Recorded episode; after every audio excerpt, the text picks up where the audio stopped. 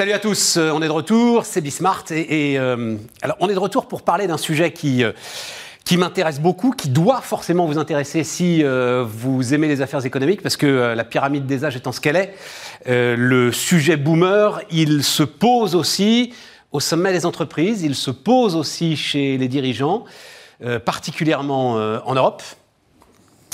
Euh, Pascal Legros est avec nous pour en parler. Salut euh, Pascal. Salut Stéphane. Euh, alors, entrepreneur toi-même d'ailleurs, dans une première vie? Oui, tout à fait. J'ai commencé par faire euh, 10 ans dans le- l'investissement. puis après, j'ai basculé de l'autre côté en étant moi-même 10 ans à la tête d'entreprise avec des fonds au capital. Donc j'ai connu les deux côtés euh, de, de l'opération. Et maintenant, c'est le côté fond. Exactement. Et alors, explique-moi un peu la démarche euh, Alors, qui est de dire euh, on va faire un fonds pour s'occuper de la transmission d'entreprise. On ne parle pas, pour être bien clair là, de management de transition et de choses comme ça. Là. Absolument pas, oui, tout à fait. On On parle, de structuration du capital. Exactement, d'opérations de haut de bilan. L'idée, c'est qui m'est venue, c'est d'être euh, assez différenciant du marché. D'abord sur la taille, c'est-à-dire qu'on est sur ce qu'on appelle le small cap, c'est-à-dire les TPE, les entreprises qui sont valorisées moins de 50 à 80 millions d'euros. Oui, c'est pas des TPE, ça. C'est quand même des PME à 50-80 millions. Alors- tu t'intéresses pas à la TPE à 200 ou 300 000 euros? Non, mais Non. ça peut être euh, des, des croissances externes sur des TPE qui valent 1 million, 1 million et demi d'euros. Donc ça reste quand même une TPE. Il y a D'accord. deux ou trois salariés, ça peut arriver. C'est marginal, certes, mais ça peut Donc, arriver. euh, nous, Bismarck, dans une dizaine d'années, on peut venir te voir. Quoi, Exactement, et peut-être même Hein avant. Bon, allez, si tout va bien, on sera à 15-20 millions d'euros à ce moment-là. Bah, ce, sera, ce sera dans la cible, le cœur de cible. Ah.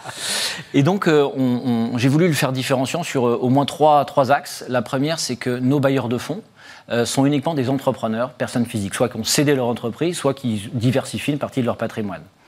Euh, ça, ça change tout, c'est-à-dire qu'on n'a pas d'institutionnel au capital. Ouais. Donc en termes d'état d'esprit, c'est quand même assez différent. Deuxième différence, c'est que l'équipe de gestion que j'ai recrutée sont systématiquement des gens qui ont été opérationnels, qui ont été dirigeants eux-mêmes de TPE, PME.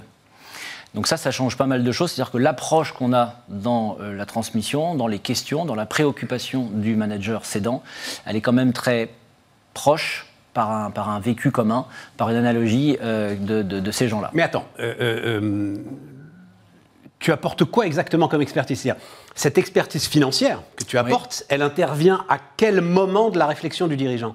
Alors, elle, elle intervient en amont, c'est-à-dire qu'au moment où on ça, va le voir, le dirigeant a déjà pris sa décision. Ah, il a déjà pris sa décision. Voilà, il a donné souvent ce qu'on appelle un mandat devant un cabinet de conseil qui va solliciter sur le marché euh, des, plusieurs fonds pour euh, savoir s'ils sont intéressés par racheter l'entreprise euh, du dirigeant cédant. Deux cas de figure se, présentent, soit le dirigeant euh, euh, reste au capital et veut simplement euh, sécuriser une partie de son patrimoine, soit il cède carrément parce qu'il part à la retraite ou il veut faire autre chose. C'est pas uniquement les boomers, c'est beaucoup les boomers, mais c'est on a aussi des dirigeants qui cèdent à l'âge de 40 ans parce qu'ils veulent être dans l'hyper-contrôle, parce que s'ils grandissent, euh, ils n'ont pas envie de, de, de, euh, de- de- de déléguer une partie du pouvoir et parce qu'ils ont aussi d'autres envies, d'autres Oui, rêves. parce qu'à un euh, moment, voilà. comme tu l'as dit, tu as envie de réaliser ton capital. Exactement, Et, voilà. Et donc, parfaitement il- légitime. Il, il souhaite partir. S'il souhaite partir, euh, là, il y a un problème de transmission managériale. Euh, c'est pas uniquement un- un- une structuration financière. Donc, bien sûr, nous, on va s'occuper de la structuration financière, mais on va aussi s'impliquer dans l'entreprise de manière à bien comprendre, parce qu'on a été aussi dirigeant, les enjeux du développement de demain, ce qu'on peut créer comme valeur ajoutée, comment on peut développer la structure, comment il faut euh, valider la greffe et l'adéquation homme-projet puisque c'est toujours un challenge de Bien reprendre sûr. une entreprise quand on vient de l'extérieur avec une équipe qui souvent a été biberonnée avec un fondateur. Donc ça, c'est extrêmement important de, de- de bien valider les, les hommes ou les femmes qui reprennent. Et pour ça, on a créé Arcanum M&A, qui est une structure qui passe du temps avec des candidats dirigeants repreneurs pour qu'on puisse les connaître.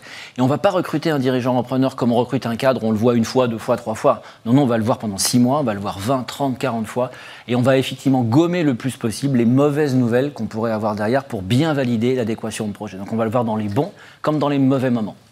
Donc, tu as les deux. Les deux approches, Les voilà. deux les approches, outils, double en fait. approche, que et tu essayes évidemment de marier l'une à l'autre. Exactement, voilà. Le, le- le marché du qu'on appelle du MBI, du management buy-in, ça veut dire un management extérieur qui vient reprendre une entreprise, et, et- et subit en fait à peu près un tiers d'échecs. Pourquoi est-ce qu'il subit des échecs? Parce que la greffe ne prend pas entre les équipes euh, de l'entreprise et le, le- le nouveau manager, parce qu'on n'a pas pris le soin ou suffisamment de temps pour valider que cette équation fonctionne. Il faut que l'ADN soit un peu commun.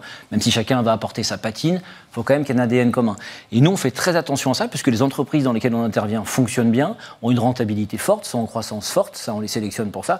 Donc ça ne peut pas venir autre- d'autre euh, part que par euh, le, le- la- le talent du manager ou Ouais. le non-talent du manager sur l'aspect Difficile. euh, prise de greffe. Quand il y a une forte culture d'entreprise, etc. euh, Ça, c'est très important. en plus pour des ça que- patrons fondateurs. Voilà. Moi, j'ai connu ça dans mon expérience de salarié, en fait. Euh, c'est un choc. Hein. C'est un choc. Quel que soit le talent du manager, en fait, que tu vas mettre à la place. Tu es dans une aventure entrepreneuriale tout à coup elle change, c'est compliqué à gérer. Donc il faut le préparer. Et, pour, pour, avoir été moi euh, et, toute l'équipe, on a, on a eu des expériences de MBI où j'ai repris moi-même une société derrière un, dirigeant fondateur qui souvent sont charismatiques. Mais oui. voilà, c'est des, espèces d'autocrates de droit divin qui, effectivement, en plus, non, mais sans être autocrates. Oui, oui, enfin, ils, emportent, ils ont réussi à emporter. Voilà, qui en plus euh, ont du succès. Et donc on rassuré les gens pendant des années. Et tous ceux qui ont connu pratiquement qu'un seul employeur, effectivement, là, on crée un choc social. Mais à la limite, je, je comprends bien ça et je trouve ça super intéressant d'ailleurs. Non, je parlais des boomers parce que c'est un énorme sujet. qui est devant nous. Voilà. Euh. On a 45 000 entreprises en Europe qui, euh, qui font l'objet de, dans les, dans les, années à venir de transmission. Donc un vrai enjeu de transmission, c'est pour ça, notamment de petites entreprises, hein, donc valoriser moins de 50 millions d'euros. Euh, donc évidemment, on s'y intéresse de près et c'est pour ça qu'on est sur un terrain de jeu européen de la transmission. Mais c'est l'aspect capital. comment est-ce que tu maries les deux? C'est-à-dire à un moment toi, tu t'interdis pas de prendre euh, une participation dans ces entreprises C'est ce que tu cherches ah, Systématiquement. Ah, voilà, systématiquement. on va accompagner les managers. C'est-à-dire qu'on va faire ce qu'on appelle une fiche de cadrage. On va évidemment euh, essayer de préciser leur projet à la fois sur la partie géographique, gouvernance, investissement. Et nous, on va évidemment, comme on a confiance, on va investir avec, euh, avec lui sur le projet. Alors, très souvent, on va être majoritaire pour des raisons de moyens financiers. alors, c'est du private equity. Qu'est-ce qui va... C'est du private equity. oui, oui, voilà. Euh, mais fait, fait de manière entrepreneuriale. Oui. non, mais ça fait toute la différence. Tu as trouvé un moyen de bien raconter l'histoire, bravo. Non, mais... ça fait toute la différence parce que pourquoi est-ce qu'ils nous choisissent, les cédants? Parce qu'ils sentent qu'il y a une approche et qu'on va apporter quelque chose d'important. Ça, c'est un point important parce qu'aujourd'hui, avec l'inflation, le, le, choc de l'inflation qui va sans doute donner lieu à un, à un choc de solvabilité, il ne suffit plus uniquement d'acheter l'entreprise d'attendre que l'EBITDA euh, fasse un petit peu de croissance ou très peu, et simplement de jouer une plus-value en montant le multiple d'acquisition au fond suivant qui fera le LBO2, LBO3, etc. Non, maintenant, il faut créer de la valeur pour que l'EBITDA augmente, pour qu'on fasse de la croissance externe, bref, pour que la valeur de l'entreprise, son positionnement, euh, soit beaucoup plus important dans 2-3 ans après l'acquisition qu'il ne l'a été au moment de l'acquisition. Donc, Qu'est-ce qu'il faut faire pour ça? Bah, Il faut quand même un peu des compétences. Ce sont des gens qui vont accompagner ces dirigeants, qui souvent ne sont pas forcément expérimentés. C'est une reprise, encore une fois, pas forcément l'habitude. Les dirigeants cédants ont parfois aussi atteint un plafond de verre, il faut, le reconnaître, et donc passent la main à ce moment-là. Donc on n'est jamais trop nombreux, en ayant un peu cette expérience, en partageant ces séances, pour essayer effectivement de créer cette valeur ajoutée, d'avoir une approche on n'a pas attendu que la crise soit là pour le faire. C'est super intéressant euh, dans le secteur, parce qu'en fait, bon, le private equity assez souvent se spécialise. Et, ce qui est super intéressant dans l'approche que euh, tu prends, c'est que euh, effectivement, avec des PME, même des grosses PME, mais souvent, il y a euh, une opération de fusion-acquisition assez simple à faire, mais que le dirigeant n'a pas voulu faire parce qu'il n'a jamais fait ça, il ne sait pas comment ça se passe que ça, qui va te donner un upside assez rapide. Il y a une internationalisation aussi qui peut être assez facile à faire. Pareil, il ne sait pas comment on fait, mm. c'est pas son truc, etc. Toi, tu vas avoir les gars pour le faire. Donc c'est vrai que tu peux avoir des upsides très rapides euh, avec des entreprises qui étaient de belles entreprises, mais qui finalement vivotaient avec le, patron fondateur ou avec le dirigeant en place. C'est un peu ça le modèle. Hein. Oui, tout à fait. Et, puis, et puis ils se reconnaissent quand on a été dirigeant, on sait aussi.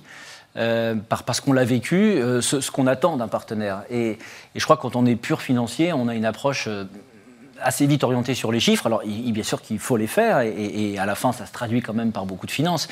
Mais plus l'entreprise est petite, plus l'aspect humain est important, plus la compréhension d'un business est important, et ça va se traduire dans le montage financier. C'est-à-dire qu'on va adapter un montage financier qui va permettre, parce qu'on a compris le modèle, de faire grandir l'entreprise sur des axes précis. Pas trop tirer sur la bête. Voilà. Et, et, ça. Que, euh, attends, parce que c'est à l'échelle européenne, ce qui est quand même immense. Tu es basé en Suisse, tu as euh, un bureau à Paris. Comment est-ce que tu vas aller euh, chercher tes cibles? Alors souvent, les, on, les, on, les, commence par les croissances externes. Euh, euh, on a des entreprises qui sont basées en France ou en, Suisse, où on a fait des croissances externes en Italie, en Allemagne, par exemple.